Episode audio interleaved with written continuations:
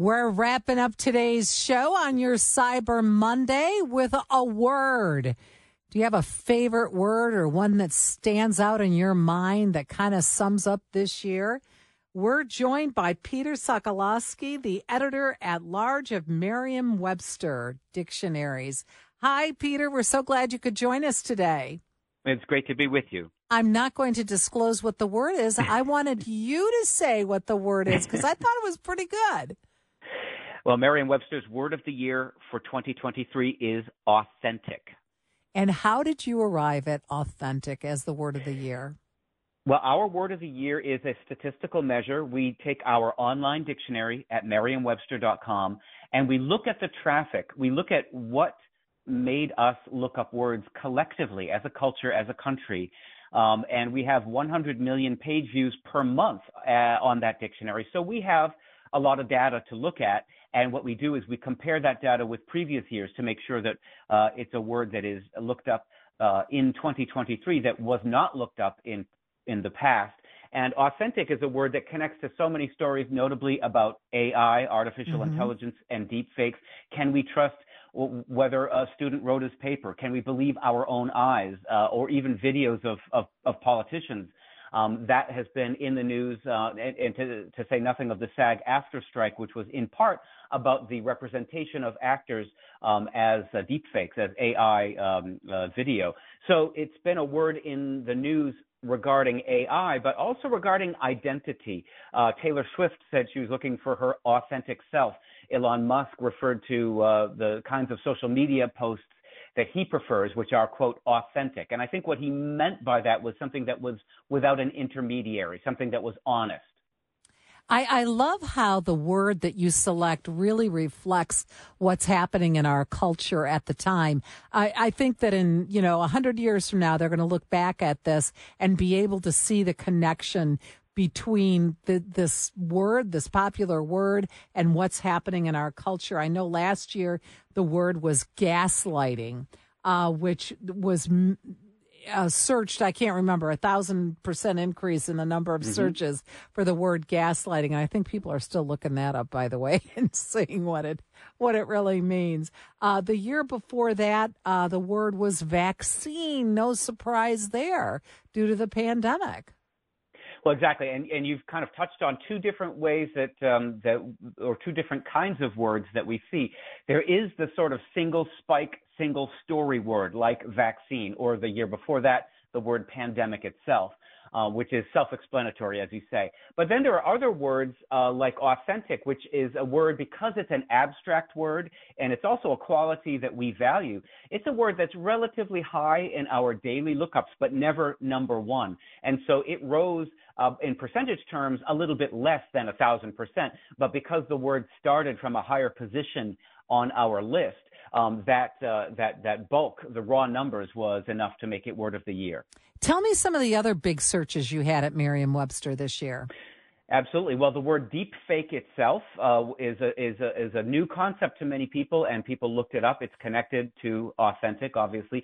The word coronation, uh, because in in May uh, we, we, saw the first king of England crowned in 86 years, and that's a word that had a kind of unique specificity.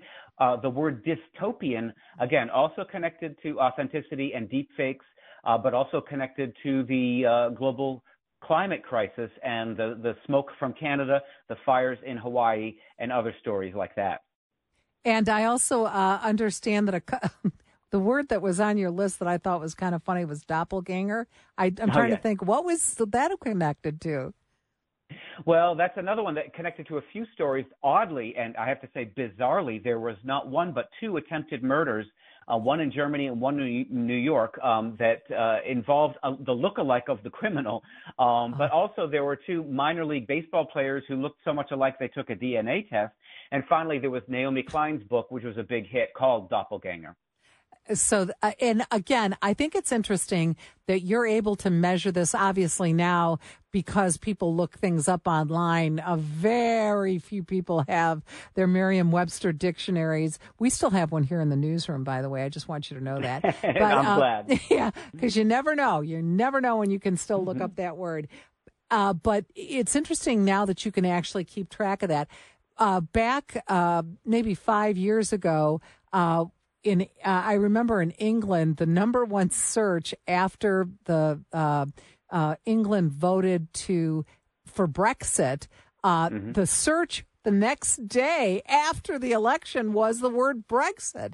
People, uh, I, it seemed like people didn't even know what they were voting for. They had to look it up. They had to look it up online.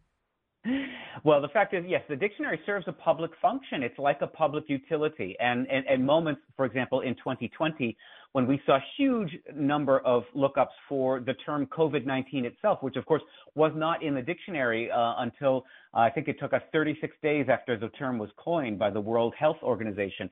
Um, and so what you realize is there's a comfort uh, in, in the solid knowledge. Uh, it's kind of a backstop in, in an age of uh, you know alternative facts and fake news, people go to the dictionary for a neutral and objective arbiter of meaning, and the fact is that's always important.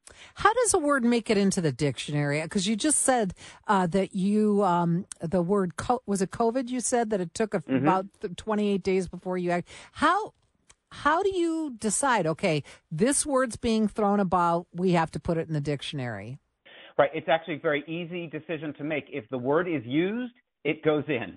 So if a word is used by enough people in enough places, it used to be we would check publications, uh, which was always the gold standard. We'd look at the New York Times, the Daily News, uh, the Wall Street Journal, uh, the big magazines, and uh, also academic journals, medical journals, and books and magazines of all kinds.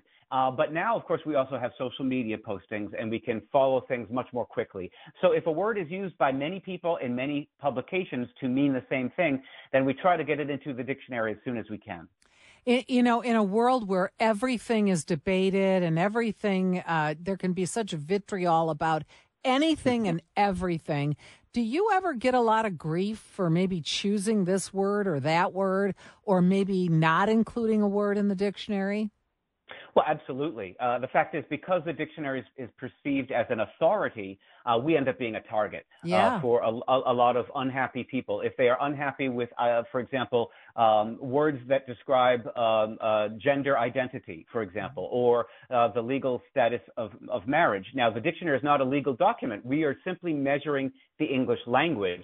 So sometimes what people are really angry at is the culture that has changed the law and not the word itself. But we still absolutely do get a lot of attention, some of it not so positive. Uh, my last question is, Peter, what's your background? How did you get into doing this? uh, by accident, of course. Um, I uh, I loved words, uh, and I think that's the only true qualification. I went to university to become a, a French professor. I loved French literature, um, but I ended up getting a little detour, and now 30 years later, I'm still with the dictionary you just can't put that dictionary down. Did, did you have a mother or an authority figure that would say to you, look that up? Everybody does, and I hear that story all the time. And absolutely, what was true uh, from dinner guests, they would say at the end of dinner, there would be encyclopedias all over our dinner table. what a great story. Peter Sokolowski, editor at large of Merriam Webster.